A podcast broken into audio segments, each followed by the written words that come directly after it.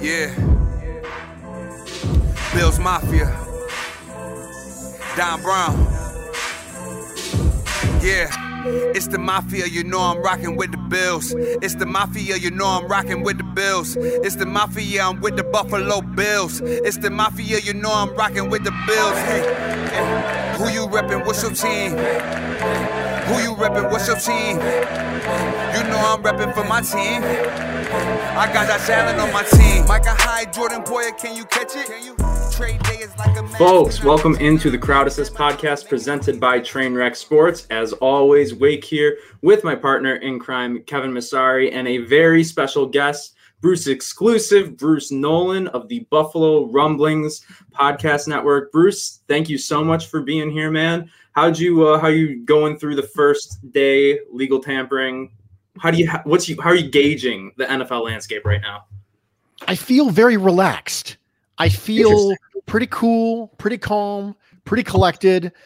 The interesting thing for me is that as I see money get thrown around hand over fist, I start to think to myself, okay, how many of these contracts would I like if I was the team doling them out? And I look across the landscape. I think, okay, the Michael Davis contract with the Chargers, all right. Shelby mm-hmm. Harris, Yannick Ngakoue, the Shaq Barrett contract is fine. The Jason Verrett contract is fine. Everything else, I'm like, yeah, not a, not a bad time for Brandon Beane and Sean McDermott to keep their word of draft, develop, and re-sign their own. Uh, it's a good it's good to see them stay true to their word. I feel pretty relaxed myself, not just because we didn't shell out any big deals today, but because I used the Manscaped Lawnmower 3.0. I know, amazing segue. I'm super good at those. Support for Proud Assist podcast is brought to you Manscaped Best in men's below the waist grooming. They offer precision engineered tools for your family jewels, and they obsess over technology developments like the headlight on the Lawnmower 3.0 provides you the best tools for your grooming experience, trusted by over 2 million men worldwide. So become one of them. Join the movement for all your below the waist grooming needs. Use promo code TRAINWRECK, manscaped.com to get 20% off and free shipping. One contract didn't happen today, but definitely worth talking about from a Bills perspective is the Dak Prescott extension. It was $160 million over four years, over $120 million guaranteed. So, kind of just want to talk about what this might mean for Josh Allen and this next crop of quarterbacks, Lamar Jackson. Maybe not Sam Darnold, but you know Joe Burrow, uh, everybody coming in, even Trevor Lawrence down the line. So, you know, Kevin, you know, how does does that Dak contract. Does that make you uncomfortable, or does that just make it like I, that's kind of what you expect the going rate for a quarterback of that talent? Yeah, it's an uncomfortable number for Dak Prescott to me personally, but at the same time, um, you got to look at it. I mean, you got to look at it down the road. This cap's going to shoot up in a hurry, in an absolute mm-hmm. hurry. Um, you could make the argument right now to sign him immediately because um, those those numbers are going to skyrocket and skyrocket quickly. Um, so it's uncomfortable this minute with the way the cap sits at that number that Dak Prescott got and kind of coming off the injury. Um, you know, what has he really done for Dallas in terms of production? I mean, he's he has gaudy numbers. Um, I know, mm-hmm. and that's going to bounce it to Bruce because I know Bruce does not enjoy quarterback wins um, as a stat. But um, Bruce, what did you feel about that overall number that Dak Prescott got? Is it worth it for his production overall? And are you worried about Josh Allen?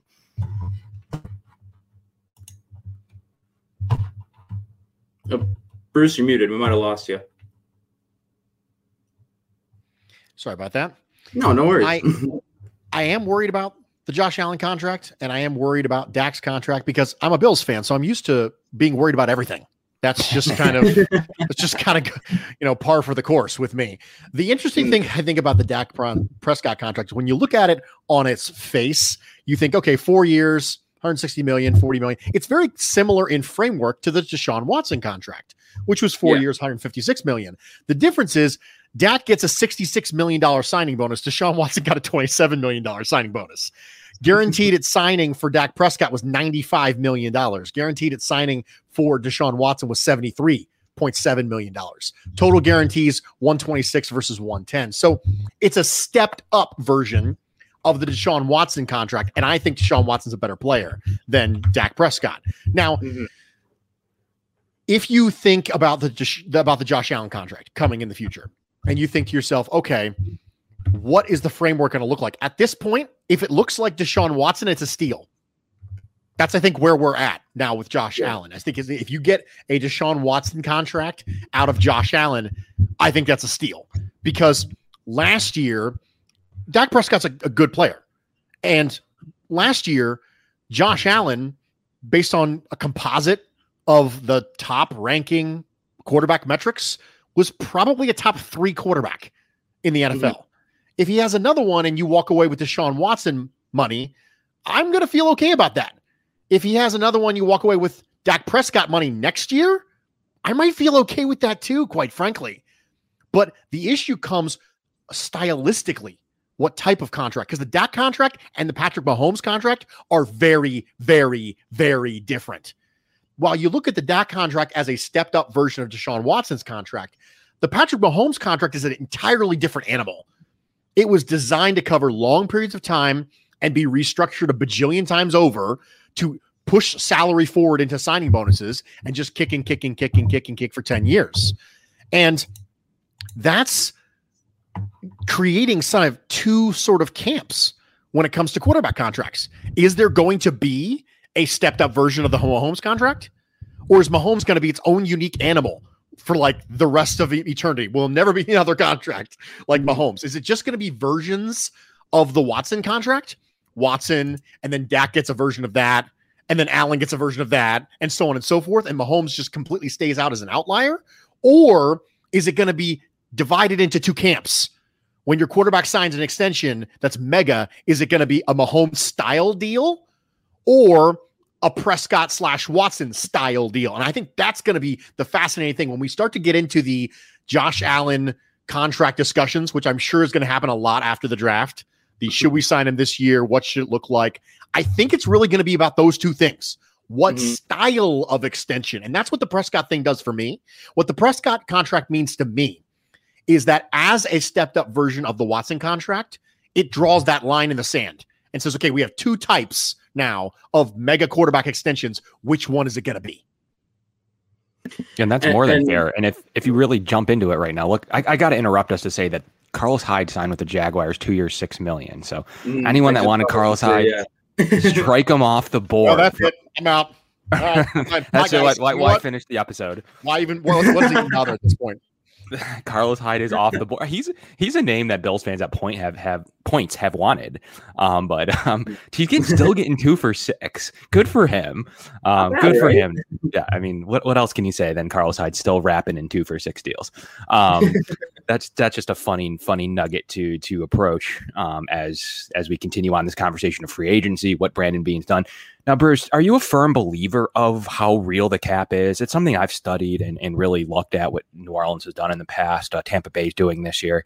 Is it something that you think there's always a way around it? I mean, look, I mean, you got to look at even Wentz and yet you look at Goff and you're able to get out of these deals and get compensation for it if it doesn't work out. So are you a, a believer that, you know, you'd take your shot. If it doesn't work out, you can get out of it? Yeah, I do think you take your shot, and if it doesn't work, you can get out of it. Just as a general rule, I don't know necessarily know if that applies to Allen. I, am one of those uh, statistically significant sample size is important to me, and yeah. so far, Josh Allen has had what I would consider to be one year of extension worthy quarterback play. If you got 2019 Josh Allen every single year, I would not extend that guy. If you got 2018 Josh Allen every year, I would not extend that guy.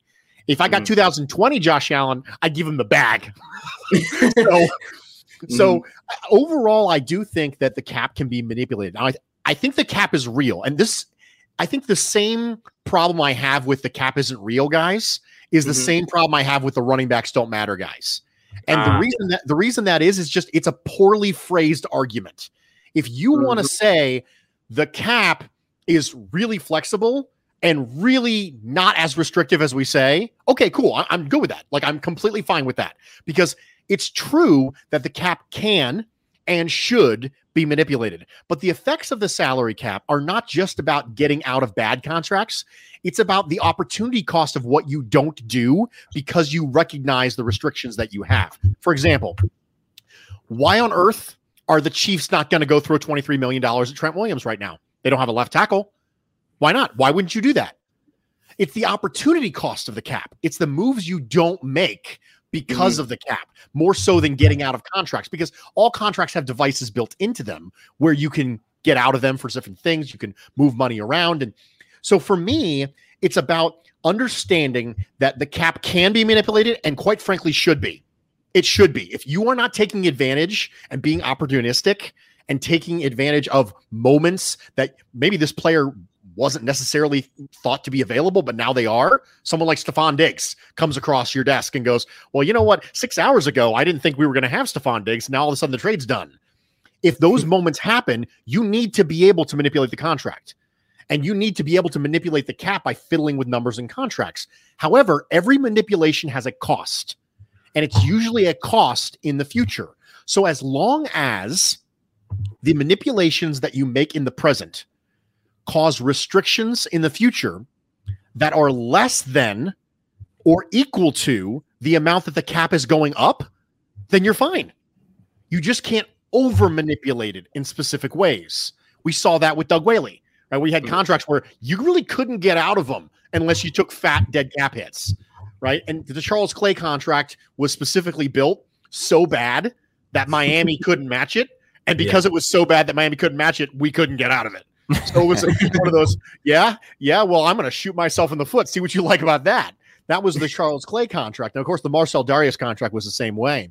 And so I think that the cap is real, but the cap is not as restrictive as people think it necessarily is because it's not necessarily all about one plus one equals two and you have a limit of 10. It's not that simple.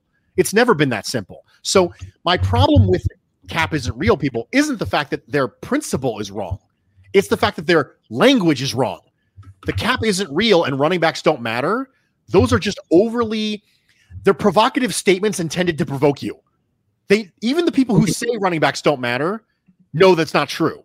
Even the people who say the cap isn't real know that's not true. What they really mean is running backs are not as valuable as other positions on your roster and shouldn't be devoted impressive resources into. Not that there's no skill associated with playing the position and there's no point in having a position on your team at all. That's not what they mean. But the mm-hmm. phrase is overly simplistic and designed to provoke you. And it upsets me and, quite frankly, does provoke me how poorly worded the argument is. And that's my problem. And that's my same problem with the cap isn't real, guys. It's not because I, I, think the cap is an incredibly restrictive thing. It just has to be considered. You don't just throw things randomly. And that's the same reason why the Kansas City Chiefs aren't currently throwing $23 million at Trent Williams.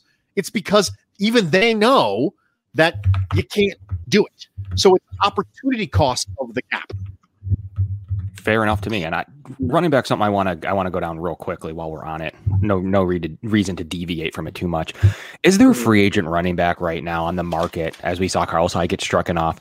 Is there a free agent running back that you would really like to entertain? I know you're a big draft guy at 30. Um, but is there a guy that you would think would come in compliment? I mean, there was those weird Kareem Hunt rumors. Um, but is there something that you would look at this list and say, you know what, I want to take a risk on that guy. The Bills only have a roughly five million dollars after that Feliciano extension. Um, they did their best to keep their own, and you know it's going to cost them here playing in the next couple of days. But is there a running back on the list that you would really like to go after, whether it's a Fournette or you know whatever? Is there is there something you see fit uh, for the Buffalo Bills roster? I don't feel super strongly about any of the free agent running backs. If you can get me James White on two million dollar deal, I'll take it because he has, I think he has a complementary skill set as a pass catcher that okay. we don't necessarily have manifested. But I don't feel superly super strongly about it. I was a um, I was asked to write an article for Buffalo Rumblings about my thoughts on what the Bills should do at running back. I've been doing this series of, hey, what do I think the Bills should do at each individual position? And my my spoiler for the article was just George Costanza explaining to the NBC executives what his show was about. It was just him looking him in the eye and going, nothing. Nothing. And so, what do I think the Bills should do at running back this offseason? Nothing is the answer. Absolutely nothing. I'm team do nothing at running back.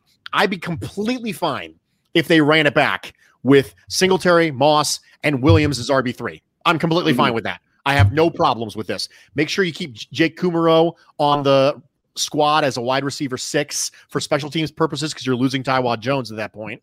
But I'm cool with that. I'm completely fine with that. So I don't feel super strong about any of the free agent running backs. But if you forced me to pick one, I pick James White on a short one year, $2 million deal, just so we have the pass catching ability in the event that Moss and Singletary aren't able to get it done.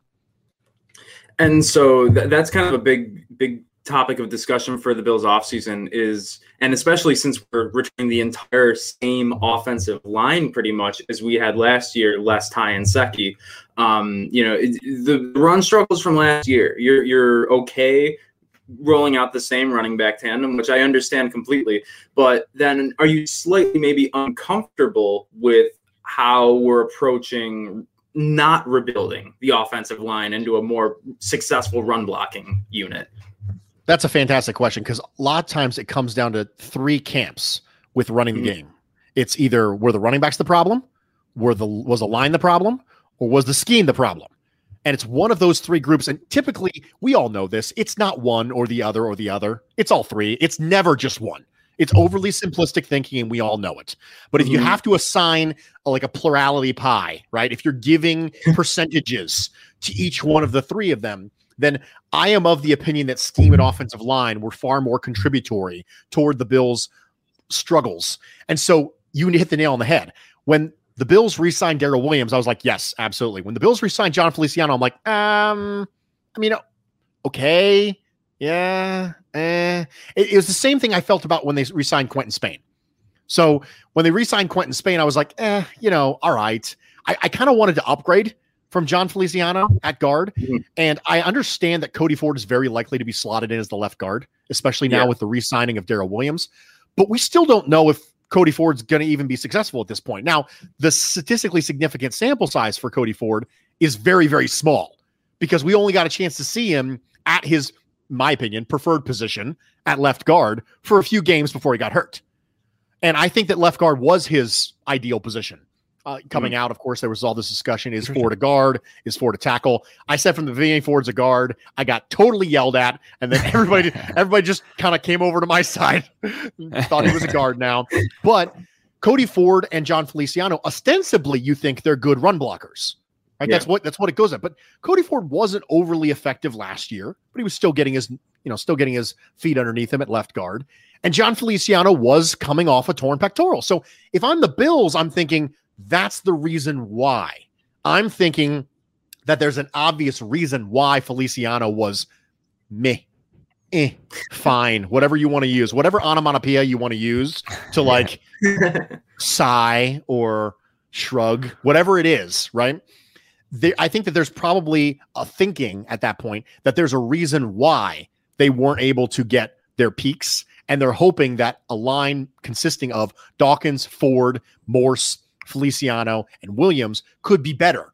Then you add to that the fact that the Bills ran a lot more zone running in 2020 they did in 2019, which I actually think goes against the strengths of Cody Ford and Jon Feliciano, who I think are man gap power preferred kind of offensive linemen. So then you have Mitch Morse in the center, who's kind of the odd duck out because Mitch Morse is not a drive blocking center. So yeah. you have two guards on either side of a center who don't seem to fit. So what you need is you really need a lot of man runs that incorporate a pulling center. That's what you need. Yep. And so you got lots of pin poles, you got things like that. Those are the things you have to start running a lot more of. So you have the offensive line part, you have the scheme part, because quite frankly, the talent part could be exactly the same. That's that's very true. Well, I have to throw it out there while you bring up the zone running game. One of the best zone runners I've ever seen covered um, talked to personally is Jarrett Patterson. Um, so mm. Bill's hey. we're, we're, shown to be very interested in him. Shout out to Jarrett Patterson. I know you follow, sometimes watch the show, but um, he is very much so. And he's told me to my face, he's like the, the scheme the Bills run is perfect for my skill set. I think that I could utilize what they do very well. Maybe that's why the Bills are interested in, in him throughout the process so far. I don't know. Something to keep your eye on is day three mm-hmm. uh, fourth round pick potentially. We'll see where he goes from there. Um, creeps its head into the scenario of assessing the run game. Are you cool with a late round, middle round flyer, Bruce?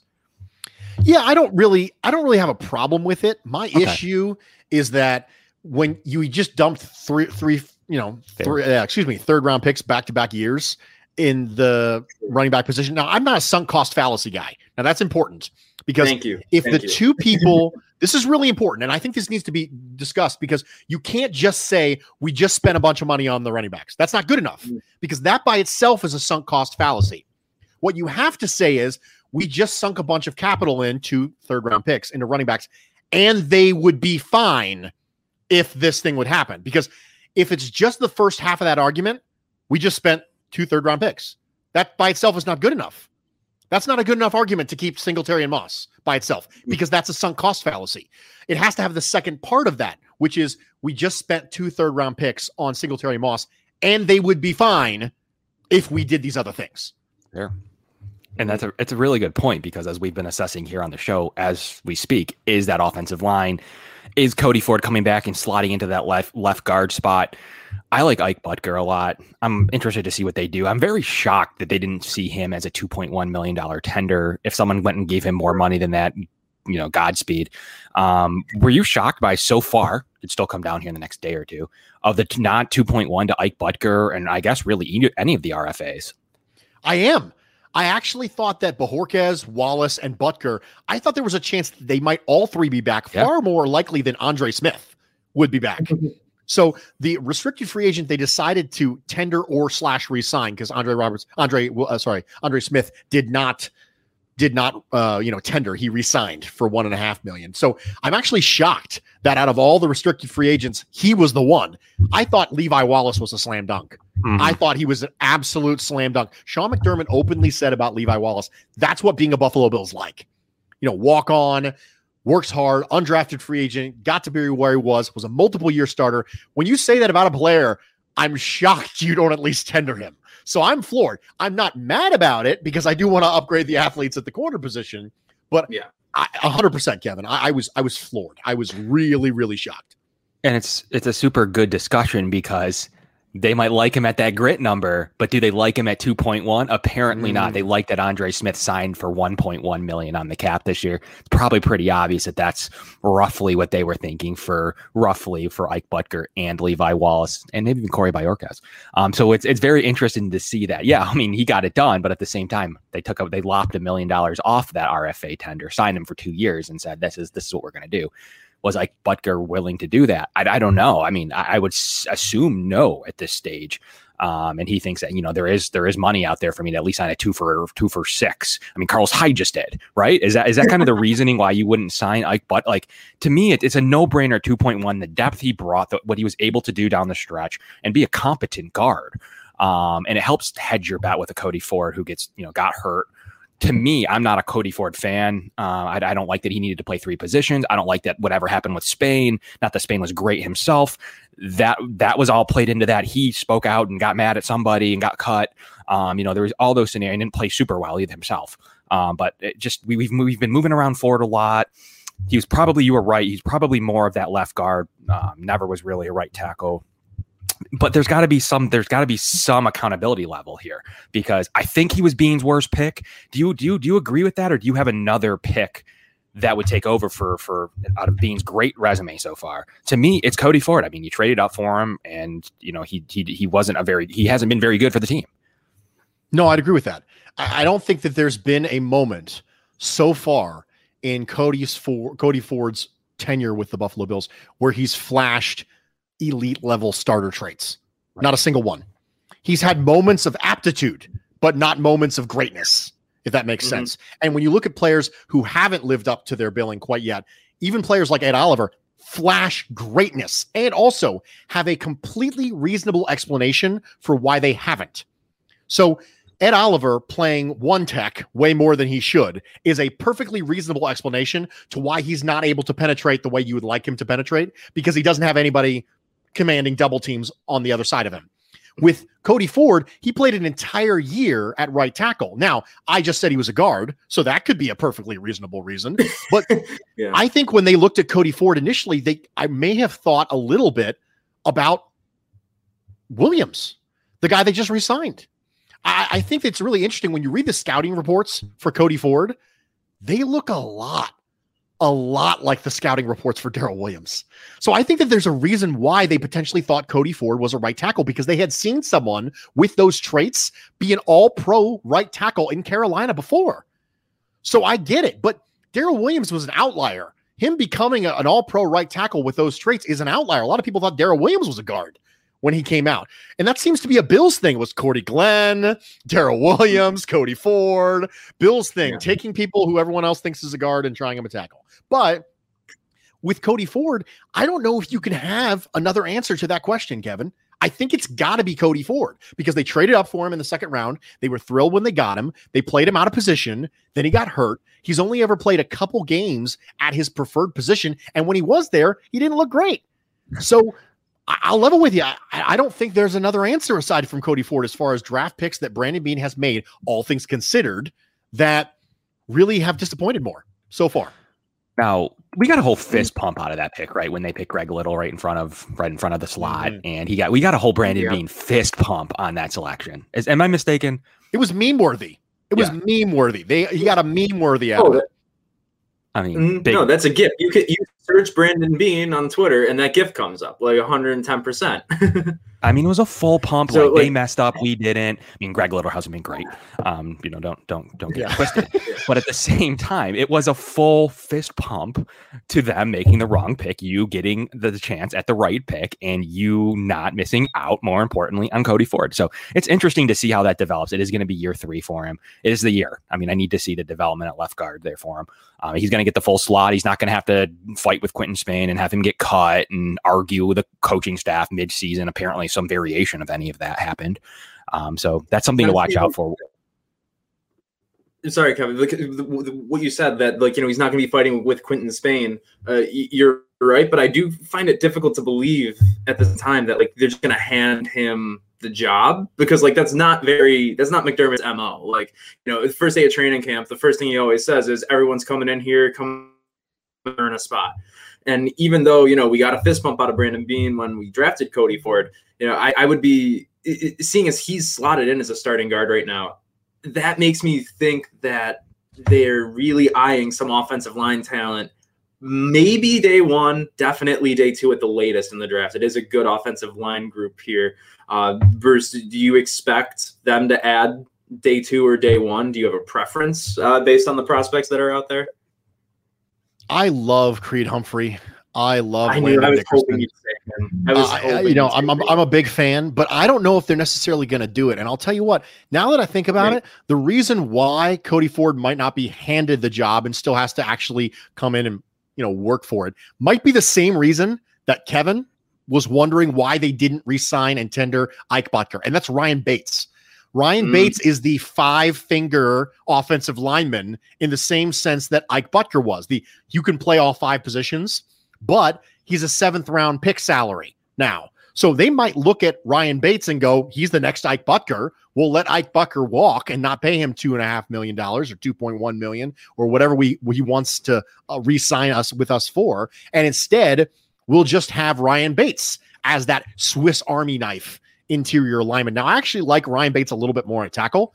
I like his movement ability. I understand he has some length issues, and that was an issue coming out of Penn State. And one of the reasons why less than ideal physical traits dropped him to the seventh round as a Philadelphia Eagles draft pick. But I do think that Ryan Bates has the foot quickness to be able to do some of the things that probably Cody Ford doesn't. So you might see Ryan Bates take the Ike Boettger role as that swing interior slash exterior offensive lineman where they just kind of plung him in at whatever spot happens. Or Bates could end up being your swing tackle this year. Fair. First man off the bench if Daryl Williams or Dion Dawkins goes down. So they might look at they might look at Ryan Bates as the next Ike Boettger. So that could be the answer to both our questions. Yeah, and the one thing I will say though, I have to comment on the not handing a job thing. If there is been has been a player it has been Ford who has gotten opportunities.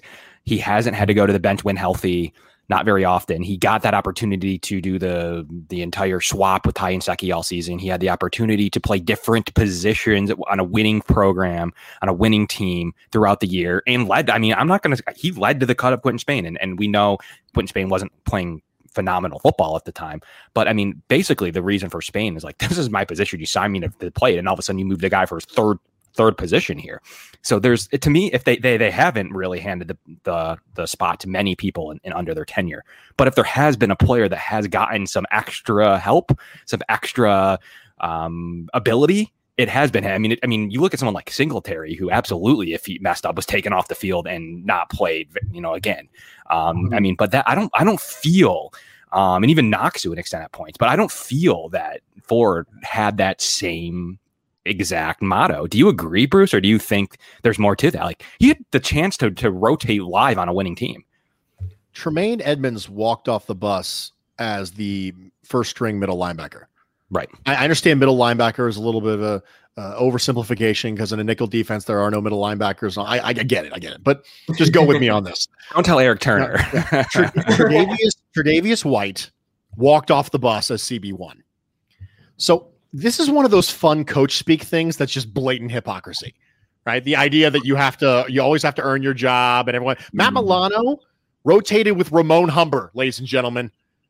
Matt Milano rotated with. Does nobody remember this? The guy we just re-signed and I'm all excited about because he's an impact linebacker had to rotate with Ramon Humber, and Tre'Davious White walked off the bus as CB one. The fact of the matter is, different rules applies to different players all the time. That's just the truth. Yeah. They apply to, and Cody Ford might be one of those players. But coaches do this thing where they say this thing out loud, and we all look at them and go, "What? Like, do you you know we're not dumb, we're right?" you, Ralph Krueger. I'm kidding. I'm kidding. I'm like, so, Bruce, you coming on at seven got me to not watch the Sabres, and they just they just got behind by a goal. So one one, thank you. Two, sorry for interrupting. Go ahead no, you are you are quite welcome. I'm here for you guys. Like whatever you need, you know. Um, you know, just distractions, keys dangling in front of your face, anything to distract you from the Sabres, I will do. Anything, anything shiny. It's okay. But the fact matters, coaches do this all the time, right? Yeah. You know, Brandon Beane and Sean McDermott were talking about Eric Washington and how, hey, you know, it was the first year of Eric Washington's tenure, and you know, the defensive line was kind of getting the feel for the system. I'm sitting here going, like, Vernon Butler and Mario Addison just played with him. Yeah, like they just played for Eric. That, that, that, doesn't fly with me. I'm sorry. like how long they, they, needed to adjust and everything we heard. Oh, they were not gelling. They got thirty million dollars each. They're not gelling with the coach who they just came with. Like the right. coach followed them from Carolina. So that doesn't that doesn't mean I'm sorry. It doesn't mean anything to me. So sometimes mm-hmm. the, they say things out loud and you look at them and go, how how dumb do you think we are at this point? all coaches do this. This is not a dig at Sean McDermott or Brandon Beane. Every coach in the history of mankind has said something at one point in a press conference where you go, wait, what? Because we all do that. I do that all the time. I'm probably doing it right now live with you guys. I'm going to say something. I'm going to listen to myself back on YouTube or as a podcast later on this week, and I'll go, "The heck was Bruce thinking?" It just it happens sometimes, and sometimes it shows up in hypocrisy. Yeah, yeah, yeah. That's my life. Whenever I'm on air with Toronto or somewhere, I always listen back to myself. I'm like, "What did I just say?" Luckily, uh, hopefully they don't audit me. Um, but if you if you it, well, that's a good point. You talk about D line because Denico Autry's off the board, three years, twenty-one million dollars um, to the Titans, and according to Ryan Talbot, that's a player the Bills had interest in. So there's a there's there's a num there's a nugget there for everybody. Interior D uh, D line is that a position they're still going to try to upgrade, um, and that's a good nugget for for Quinton Jefferson. How is he the odd man out at, at, at, after all that? Where they just like he didn't mesh mm-hmm. in the locker room? What what was it? I mean, it has to be something like that. They're like he, he you know we didn't like the way he played um, when we moved him around, and he just didn't have that versatility we were looking for, and maybe didn't mesh with certain players because we were talking about that. They kept everybody else. I mean, obviously besides John mm-hmm. Brown, um, but they kept everyone else. Bruce, is there something to Quinton Jefferson? Maybe no culture fit, maybe position versatility. And now apparently the Bills could be looking at players like Denico Autry, who now just signed. But kind of how do you how do you wrap your head around all that? It seems to me that there's a reasonable possibility that multiple players on the defensive line were approached with the idea to take a pay cut that would be able to be earned back via not likely to be earned incentives that wouldn't count on this year's cap. And, and the, the two the two that said okay were Addison and Butler, and the one that said no got cut. I think that that's a very reasonable possibility. It's complete speculation on my yeah. part because I don't have sources to confirm any of that. But it's total speculation, but it seems reasonable when you have the discussion about, okay, here's what they're doing to open up cap room, and you see kind of what their method was. Because if you'll notice, there hasn't been a single simple restructure done by Beane this offseason so far. A simple restructure, a salary to signing bonus, which is what everybody does to kick the yep. can down the road. Not a single one. And it's not because they don't have contracts to do it. They could do it with Dawkins, they could do it with Poyer, they could do it with Tre'Davious White. They have contracts where that's open to them, and they chose not to Instead, their preferred method. And what you'll notice is across the NFL, every GM has their own little style when it comes to freeing up cap space. For some people, and a lot of them, it's just simple restructures, right? For the Saints, it's voidable years on all new deals, right? Restructure, add voidable years, add voidable, add voidable years, right? So they're still paying for people who they cut four years ago now. And that's just their strategy. That's Mickey Loomis's strategy. And for Brandon Beane, he hasn't really been under a cap crunch yet. This is his first offseason ever where space was an issue. Yeah. And I don't mean space was an issue from a opportunity cost like it is last year where okay, we can't do everything in one off season. But I mean space is up against it. Now we're starting to see what his preferred method is of opening up cap space. And it is can you take a pay cut via not likely to be earned incentives and kick that money next year if you earn it? And there was one person who got cut and two people who said yes. Mind you, both the two people who said yes had previous experiences with Brandon Beane and or Sean McDermott in Carolina. I don't think there's nothing to that by any means, but it seems reasonable to me that that was what happened. Now, again, complete speculation, but it, it can't be he played really badly because he played better than Butler. Yeah. It can't be he played really badly and we expect that to continue because he was forced to play one tech a lot, just like Ed Oliver. The same excuses that we apply to Ed Oliver apply to Quinton Jefferson. So the only difference is Ed Oliver wasn't a wasn't making eight million dollars a year. So to me, it seems reasonable to speculate that potentially a a pay cut was offered and he was like, nah. And then when they started to think about Denico Autry, they thought, hey, can I get Quinton Jefferson, that inside outside, can kick inside to three tech, can play base end as well. Can I get that same style of player cheaper? And then if you'll notice, he just signs with the Titans at $7 million a year, which is only a hair cheaper than Quinton Jefferson was, which would explain why the Bills might not have signed Denico Autry. Why they were out on it, probably around yep. five or whatever number that may have been. Absolutely, yep. um, it's a really good point. But it is a, it is a point that if they don't find that guy, um, and I think they thought they had it in Jefferson, and maybe they realized they didn't. Um, and maybe that's for whatever reason they didn't think it translated. Something happened there, um, and it's it's good points. So what do they do now? What do they do from here? Do they go and add another one tech? Do they go and wait for the draft? I mean, those are all awesome questions because it might be one of you know we'll call few fewish positions that may be open, and that's if you're not considering defensive end open. I mean, so it's yeah. like, are, are they thinking one tech is going to open up for Addison and Hughes and potentially Epenesa? Or, I mean, what, I mean, it's a great question to kind of cap off D line, Bruce. Are you thinking that one tech, that guy to take some of that pressure away, to take some of those blocks on for your linebackers, is that more important right now than adding another asset to the defensive end position? They've added assets, assets, re signing Hughes as an asset. You're wasting your money or using your money, excuse me. You're using money on Addison, um, asset you know, you're, you're continuing, you put a second round pick into Epenesa asset. So what what is, is your opinion to keep adding another asset to the defensive end position, or is it finally let's get another one tech? I think it depends on how you feel about Vernon Butler moving forward. If you think that Butler is one tech, then I think you add an end. If you think he's a backup three tech at this point, then I think you add a one tech because he played both and he played a lot more one tech this year. And you also have to add the fact that Harrison Phillips is a very replaceable one tech at this point. And I love Harrison Phillips, but mm-hmm. Harrison Phillips is a very replaceable one tech. And so is Harrison Phillips at the spot now where he's enough years into his career where we don't consider his roster spot entirely safe? Because if you don't, then you might want to add a one tech, even if you think Vernon Butler can play both. So for me, I'd love to see Larry Ogunjobi here. I love the way he flashed in Cleveland. And if he's not going to get a fat contract, if you can get Larry Ogunjobi for three to four and a half million dollars a year on a one year deal to try and flash in a rotational system, I would love it. I would consider that to be Quinton Jefferson money well spent, quite frankly, yeah. to be able to back up that defensive interior line. And then if you want to go ahead and add, uh, you know, uh, you know, somebody like, gosh, Azeez Ojulari is going to be gone. Like mm-hmm. the, the pass rusher from Georgia, he won't be there at 30. But, you know, Gregory Rousseau could be there at 30 if you want to take a shot on tools. I understand that late in the first round is not the place you typically find impact day one pass rushers. I get it. Like I understand those people go top five for a reason. But if you wanted someone toolsy, I mean, Jayson Oweh is incredibly tool toolsy. Now he didn't have a sack last year, but That's if right. you just if you just want toolsy, then sure. But that's not going to be day one impact. That's not going to be a 2021 pick. That's not a pick to help you run for a Super Bowl next year. That's a pick to try and solidify your youth at the position next to AJ Epenesa for when Hughes and Addison are gone.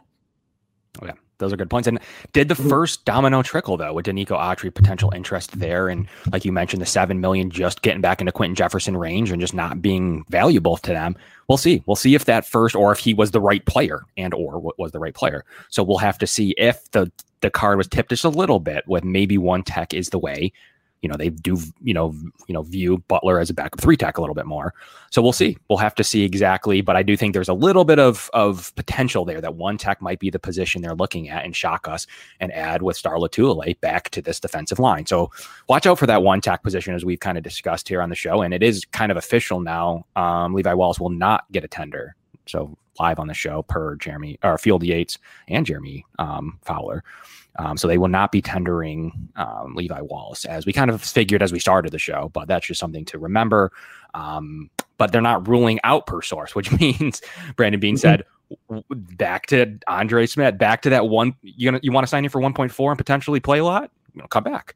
But 2.1 just out of our range. Doesn't that seem a little bit like 800,000 is that important to the team, Bruce? The thing that's interesting to me about Brandon Beane is I think that we interpreted, and by we, I mean myself, I interpreted Brandon Beane's, he's earned the right to see what his market bears. We interpreted that wrong, I think. When it came to Shaq Lawson and Jordan Phillips, and then we did it again to Matt Milano, we thought, well, gosh, that's what he said about Lawson and Phillips, and they both left. Therefore, Milano's going to leave too. And I think that that statement might not mean what we think it means. I think what it might mean is, hey, we have a number for this guy. We've given him the number. They don't think that number's the right number. So I think they're going to walk and they're going to see what it is. And then when that report jives with John Wawrow of the Associated Press saying Matt Milano is going to test free agency, and then he ends up not testing free agency and signing it. and I think that's probably related to the fact that the agent thought, you know what? You have four years, 44 million on the table. We think we can do better. And then Lavonte David signs for 12 and a half. And the agent starts sniffing around and goes, I don't think we can do better. Hey, remember that offer you made? I changed my mind. We're in. That seems like that the interpretation, the Brandon Beane translator for he's earned the right to see what his market bears doesn't mean he's gone. What it means is I've given my best and final offer to this guy. And at the time we're talking, they said no. So they said they're going to shop. So we're going to take their word for it that they're going to shop.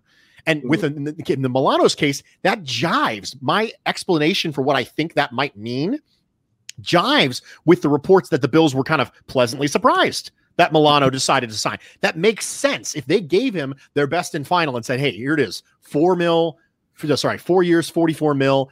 And then Milano's representation was like, nah, I think we can do better.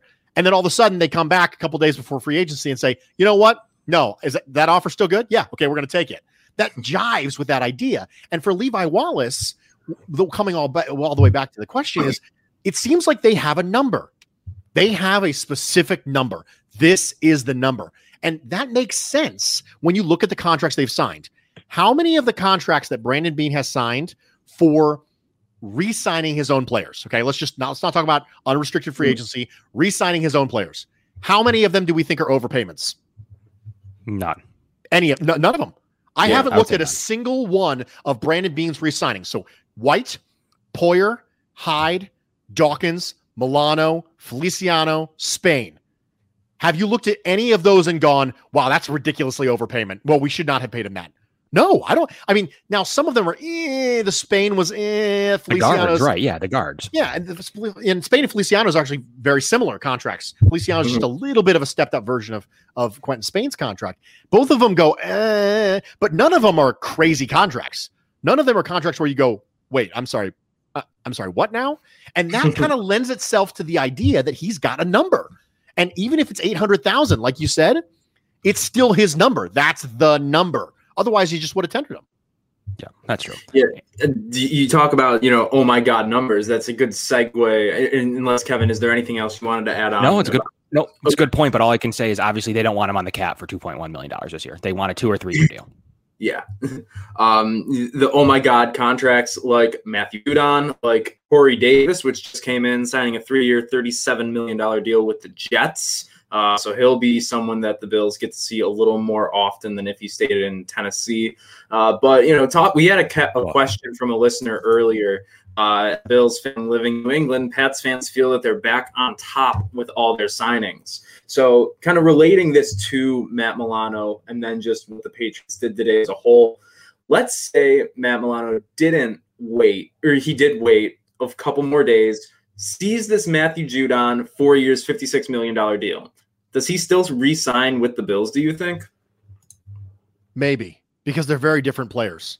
That's that's exactly yeah. ostensibly they're both linebackers, but mm-hmm. Matthew Judon runs to space toward the quarterback and was a schemed pressure kind of proponent in the Baltimore Ravens. I think he's a, a lesser player than Yannick Ngakoue. I actually like Yannick Ngakoue better. I think he's able to more create on his own. But when you look I actually think Judon's a good fit in the Patriots system. I'm not happy that he signed with there because the Patriots have a good good sense of being able to scheme up pressure systems in the similar way than the Ravens. Of course, the Ravens' famous defensive coordinator for all those years was Dean Pees, of course, who came from New England. So there's some there's some similar principles there from the defensive side of the ball. So for me, I think that Milano is clearly a different position than Judon. Judon's mm-hmm. a pass rusher, so his market is going to be edge. Milano is an off-ball linebacker, so his market's going to be the one that was blown to smithereens by the Jets deciding that they were going to sign Baltimore Ravens middle linebacker to an $18 million average annual value contract, which is still ridiculous. And they've gotten like one game out of him. Holy mm-hmm. crap. That was that was one of the worst contracts the last five years. It was absolutely terrible. The CJ Mosley contract was horrible. Yeah. Yeah. Like looking back, I remember in the moment thinking, wow, that was a terrible deal. And it's the few times I didn't have to go look at the flow chart, signs with your team. Oh, I like that. too much money. Credit Jeremy White for always tweeting that out. but like it's nice to see sometimes it doesn't totally work out in your hey, favor. The three quarters he ever played was against the Bills at week one last year, where he was just like really good, and that was that was it. So if you ask the Jets fans, the only reason why we won that game is because CJ Mosley got hurt, and that was just they the still say the that. entire thing. Yeah, they do. they'll still tell you that. Yeah. Oh yeah. Um, it, it's there's there's a lot going on in free agency, Bruce, and you know we want to get your opinion on this before we we head out. And, and what what is a free agent? So you want to stay pat at running back? Um, that's been pretty obvious. Wide receiver two is that market okay to you, or or where where are you looking right now? Are you a Gabriel Davis guy, Volt through and through, or a draft guy at the receiver position? What are you looking forward to at the wide receiver two spot? Are you are you going to stay pat there as well? And if not, where are you looking if they make one key signing? Where would that be? If I could get a complimentary vet for a wide receiver two money that wasn't Nelson Agholor money, I would be okay. like if I can get Will Fuller on a cheap deal because he's always hurt, I'm okay. If yes. I can get Breshad Perriman on a cheap deal because he's always hurt, I'm okay with that too. One of the things I love about free agency, it gives you an opportunity to buy low on players. And I'm all about buying low. I think buying low is a great idea when it comes to free agency. So with the Daryl Williams contract, one year, 2.25 million, I was all about that deal because yeah, he's been banged up and hasn't played his best, but you know what? Why not? We know he's got the potential to play all pro all pro level. Jordan Poyer was the same way, buying low after a devastating injury. And so with wide receiver 2, I'd love to hedge my bet against Gabriel Davis not taking the next step with a veteran player like Breshad mm-hmm. Perriman, like Will Fuller, someone who has verticality. And I'm not a throw Gabriel Davis into wide receiver two guy. Like okay. just toss him in there, see how it goes. He and John Brown are very, very different players. And John Brown is a full three level weapon. One of the reasons he came to Buffalo was because he had been typecasted as just the fast guy all over his career. And he's like, no, I'm a complete receiver. And he came here and he proved he was a complete receiver. He could separate in the short area, he can play intermediate, he can run crossers, he can run deep overs, and he can win vertically.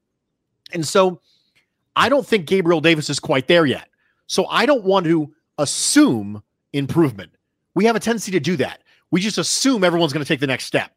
And sometimes they do, but a lot of times they don't. Everybody has a plateau. Everyone has a ceiling as a player, and you don't know whether that ceiling is going to hit year one or year three. But I don't want to assume you haven't hit it. I want. I'd much rather err on the side of conservatism and assume that what we saw from you is going to be what we're going to see from you, especially at a position that is so important as wide receiver two in the Bills offense that is wide receiver centric and throws the ball all over the yard. So for me, I would like to see a vet wide receiver too, so I don't have to go into the draft going, gosh, sure, I hope Kadarius Toney's there. You know, gosh, I sure hope we can get Rondale Moore. Like, I don't want to do that.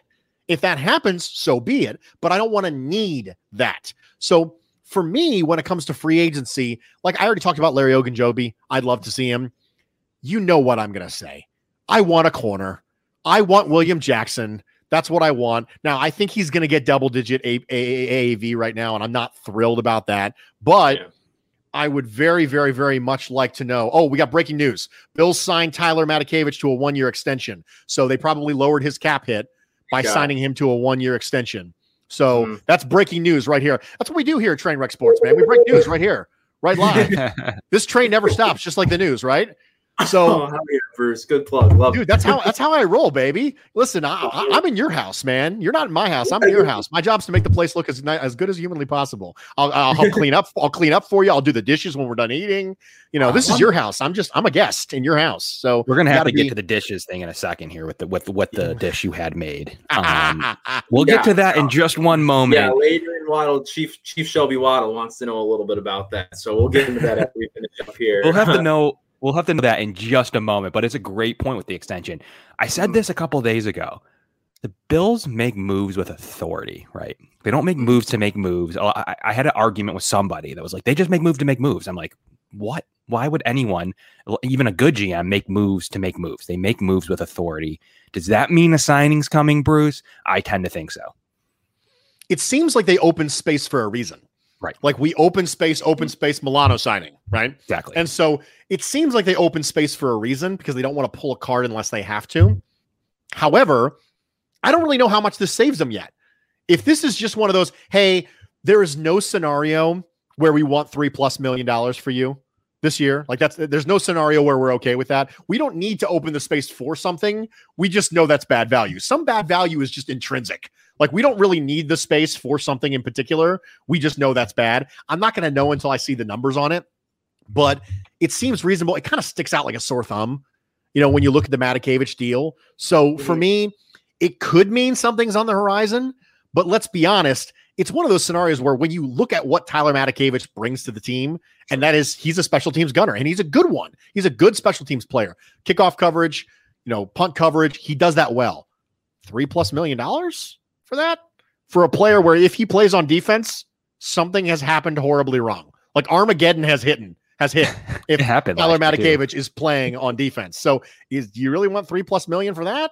So I don't think that this particular move, when you look at this one move, you think, yeah, yeah, something's something's happening, something's brewing, because it kind of stuck out like a sore thumb whether something's brewing or not. Yeah.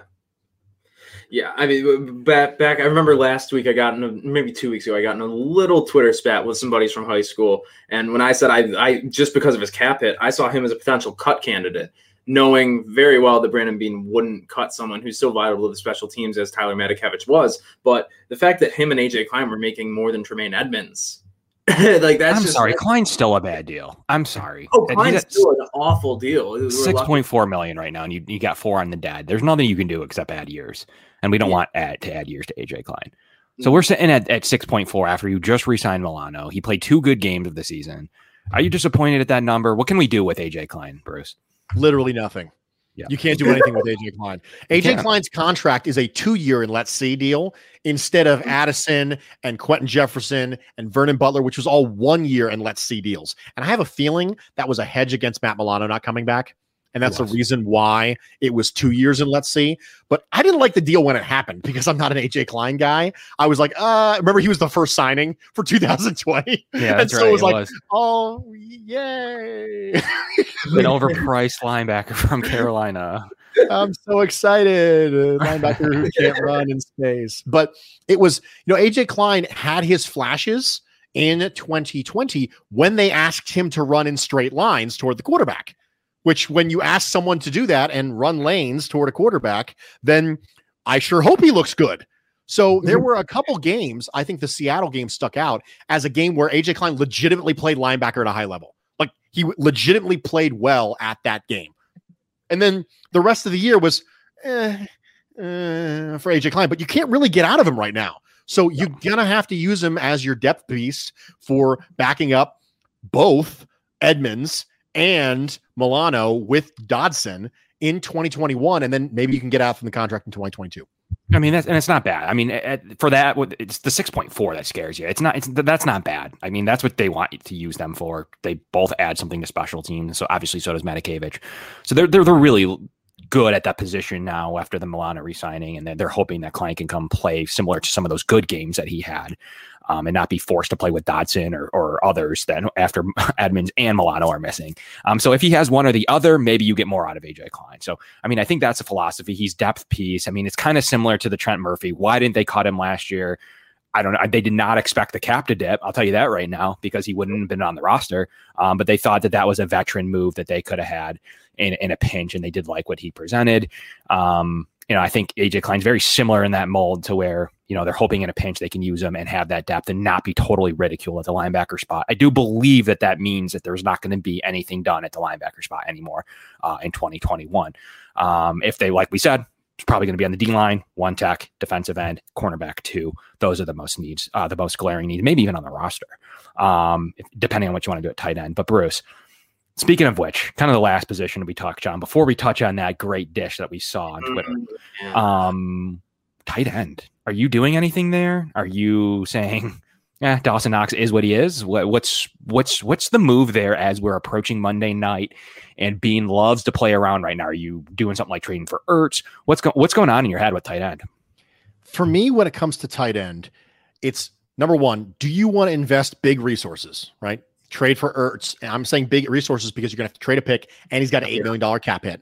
Right? Mm-hmm. You want to sign Jonnu, who of course you can't sign right now because he's you know, but Everett. You know, there are other people at, on the market who have, are going to be you know double digit or close to yeah. AAV tight ends, or do you not? It's one or two things. Do you want to invest big resources or not?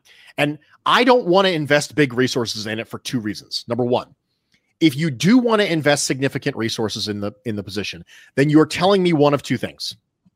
First thing is that you're done with Dawson Knox as a starter. You're done with him. Or you're not done with him as a starter and you want to run a lot more 12 personnel because you need to to justify the having Dawson Knox and also having this other high price tight end. There's only two options. Either you want this guy to supplant Knox's snaps or you want to add more 12 and 13 personnel snaps to justify the cost. Neither one of those things am I on board with. Number one, I'm not saying Dawson Knox is good. I'm not saying he's a great tight end. I'm saying the statistically significant sample size for Dawson Knox isn't strong enough. We gave Josh Allen three years to show us extension worthy play, but we have a converted quarterback who ran two routes at Ole Miss, didn't catch a touchdown pass, and was off the shoulder of the tackle, basically in the backfield as a blocker, a move blocker for the vast majority of his Ole Miss career. and we're not going to give him three years with one million dollar so, in the cap too.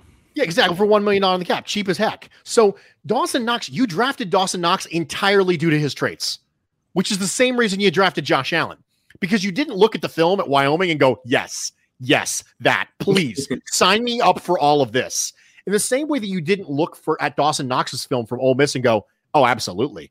Gosh, if I could just get this from Dawson Knox, that would be legendary. Please give me this. No, you got a ball of traits who you thought had a crazy high ceiling and said, we can coach him up. Well, if that's the case, you got to give him time. And so I'm not in favor of supplanting Dawson Knox as a starter. The other option is well, you want to run a lot more 12 and 13 personnel because you need to justify the investment that you just made of $8 million in Gerald, Gerald Everett, for example. Well, I don't want to do that either because Josh Allen has proven himself very comfortable in 11 and 10 personnel looks. And that's what this offense had success with. This was the best offense in the history of the Buffalo Bills last season. So why not run it back then? Yeah. Uh, yeah. So yeah. why do you want to? You want to fundamentally alter it and go to a twelve personnel focused offense when you just had the best offense ever. So I'm not in favor of either of those moves. And because of that, I'm not in favor of a significant investment. Now, if you want to make a lower level investment in the tight end position, sure, by all means. You want to run it back with a couple million dollars with with, with Kroft, fine. If you want to bring in Dan Arnold for three to five million dollars a year, that's fine too. But I don't want mega assets in that position. Okay. And they've they've already have precedent to kind of try to hit something with someone like Tyler Kroft. So will that be the way that they they go and try to find that four to five million dollar tight end? Probably likely at this stage. Kyle Rudolph's a name to look out for. So we'll we'll see what what they do at the tight end position. It's going to be an interesting one because it is one of the, the, the main positions he said he needed more production out of, and that's Brandon Beane. And he said he needed more production out of wide receiver and went out and traded for Diggs the same night one year ago. Um, so we'll see what that means for the tight end position. He generally, when he wants something, he gets it. So maybe it is more of that he's done with done with Knox because I don't think they're fundamentally changing the offense. So we'll have to see um, what that means, and I think that that could mean nothing, or it could mean a major asset in the tight end position. I'm, or they have precedent in the in, in the middle in going with the three to five million dollar Dan Arnold, Tyler Kroft route. Um, so it's it's an interesting group to me, and I do not think they're going to do nothing at it personally. So we'll have to see if it's draft pick, which I don't believe, or if it's a major asset, which I'm trending toward, or if it's the Dan Arnold, a Dan Arnold asset. So we're going to have to monitor that closely as day one of legal tampering window approaches us. Um, but we have to ask you about that dish. I mean, it's time. oh my God, please. I'll pass the, the buck over um, for the question over to to Wake to get into, but uh, we got to ask. I okay, so I've been waiting to say it. Just paint us a word picture. You're a fantastic storyteller. Big fan of the podcast. Once again, thank you for coming on, making the time. I know you've been on a like a, a whole week string of appearances on all these shows. So you know you're a busy man thank you. You deserve to relax. You deserve to kick your feet back and have some peanut butter lasagna. What was that? And you homemade whipped cream just pat floor to you. What was that experience like for you? Imagine with me, if you will, mm-hmm. a base of wonderful peanut butter nutter butter cookies that have been softened just enough to be able to be broken by the fork, but still yet maintain their consistency as to not crumble all over because there's nothing worse than crumble cookies as we know. So if you take that and you build upon it with a powdered sugar and cream fee, cream cheese kind of confectioner's layer in the middle, followed by homemade chocolate pudding and topped with more cookies and then connected with drizzled peanut butter and layered all together multiple times like a lasagna, understanding that this, this is heaven in a dish. This casserole dish that you are currently consuming is a message from God Himself that He loves you and He wants you to be happy. That, ladies and gentlemen, is what living is all about. Enough said right there. That's Don't like pillow talk. It's like bedtime. Pillow Man, if anybody out there is watching the Sabres game right now, I hope to God you tune in. That's pillow talk too. This video, we'll get, we're gonna get this out there. Everybody's gonna go to bed nice and easy tonight. Man, that's. Did you sleep good after that? I feel like that's one of those things where you just get into a like Thanksgiving, after, right? Oh, absolutely. That's, the food coma is strong. There's no question. And you know, the thing is that you know, I, I, try to work out as many times a week as I possibly can. You know, I do boxing and, and I, I, do the things that I need to do. And when you're done with that, you feel really, really interested in it for like five minutes. And oh, then because yeah. you have a sugar high and then you just kind of come down and then you suddenly become a little bit more slovenly and the couch starts feeling a little bit more comfortable. And that's when you think to yourself, gosh, you know, summer's coming and people might see me without my shirt on. And so I should have eaten these things during the Bills season instead of now. Peanut butter lasagna is better served for winter. Thanksgiving. And as maybe. we get yeah, Thanksgiving. And as we get into spring and summer, perhaps perhaps that should be a kind of a more of a winter dish. and I asked if anyone there ships, but you hit me with the FBI logo. So uh, hey, you could have sent it from a total burner address in Boca Raton. I don't care. I'll take it from any. You can send it to Boca Raton first, and then up to me. That would be totally fine. I'll That's take right. the shipping time. That's right. I'm, I'm gonna wire it through multiple different bank accounts as far as the I'll money goes it. to hide hide my my pure intentions. I'll ship it the way that you. Whenever you, you notice when you ever get your tracking, you're always shocked when you track your package as to how many different places this friggin' thing hits. Right. It's like, oh, it's in it's in Elyria, Ohio. It's in Pittsburgh, Pennsylvania. It's in Punxsutawney, Pennsylvania. What is what's wh- how many different places does this package have to go? By the time it got to you, there wouldn't be anything left, man. yeah, that's probably true. Just like when you, I've shipped from Rochester to Rochester, and it's gone through L.A. It's gone. I mean, it's been wild. Like the places these packages can go, especially right now. Um, but I'll get, I'll, I'll get that pie from you sometime. So, um, no matter if that has to go through burner Venmos, burner whatever, um, we'll have to get a eat a piece of that pie live here on the the Crotasis podcast. Wake. Ooh, yeah, absolutely. Couldn't agree more. Bruce, this is the end of their line for us this evening. We're gonna have to have you on at least one more time in the off season. just I feel like there aren't enough minutes in the day for it. Uh, just why don't you remind our viewers where they can find your work, anything cool you have coming out that you're working on, and all that good stuff. First off, guys, thanks so much for having me. I really appreciate it. You guys have been unbelievably gracious hosts, and uh, I appreciate you thinking enough of me to reach out and, and, and have me on your show. I'm a big train wreck guy. I love what you guys are doing. I love the partnership with Del Reid and 26 Shirts. Oh, Um, thank so. I'm, I'm, I'm a big fan. So I really appreciate you guys having me on. Um, my name is Bruce Nolan. You can find me on Twitter at Bruce Exclusive. You can find me on Instagram and all the food that has been aforementioned at Bruce Exclusive there as well. Uh, my podcast, The Bruce Exclusive, drops every Thursdays and Fridays on the Buffalo Rumblings Podcast Network.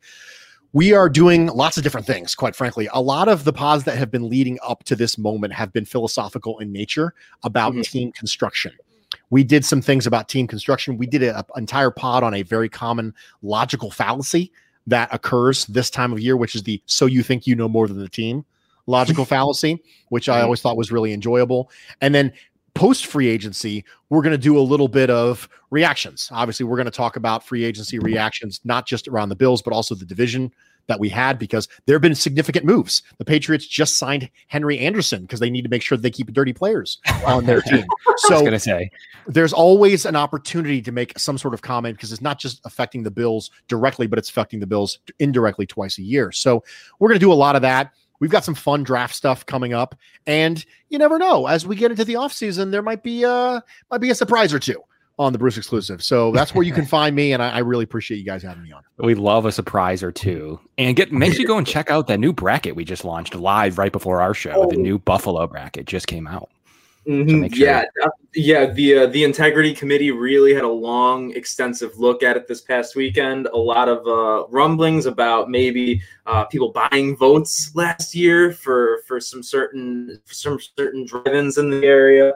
Uh, you know, it's we had to make some some tough calls. No, ta- Taste of Buffalo's in there. Other events aren't. St. Patrick's Day Parade, uh, but Bills home playoff games is the one seed in the Niagara Frontier region. I think that's going to be the one to take it all. Make sure you check that out over on at Trainwreck Spurts. No O in sports. We lost that in the lawsuit. Uh, and make sure you check out. We're going to be uh, live Friday evening as well to recap all the free agent news from the week. But until then, for myself, Bruce Nolan, Mrs. Nolan's peanut butter lasagna, Kevin Misseri, and all of Trainer Sports. Thanks for tuning in. See you at the end of the week.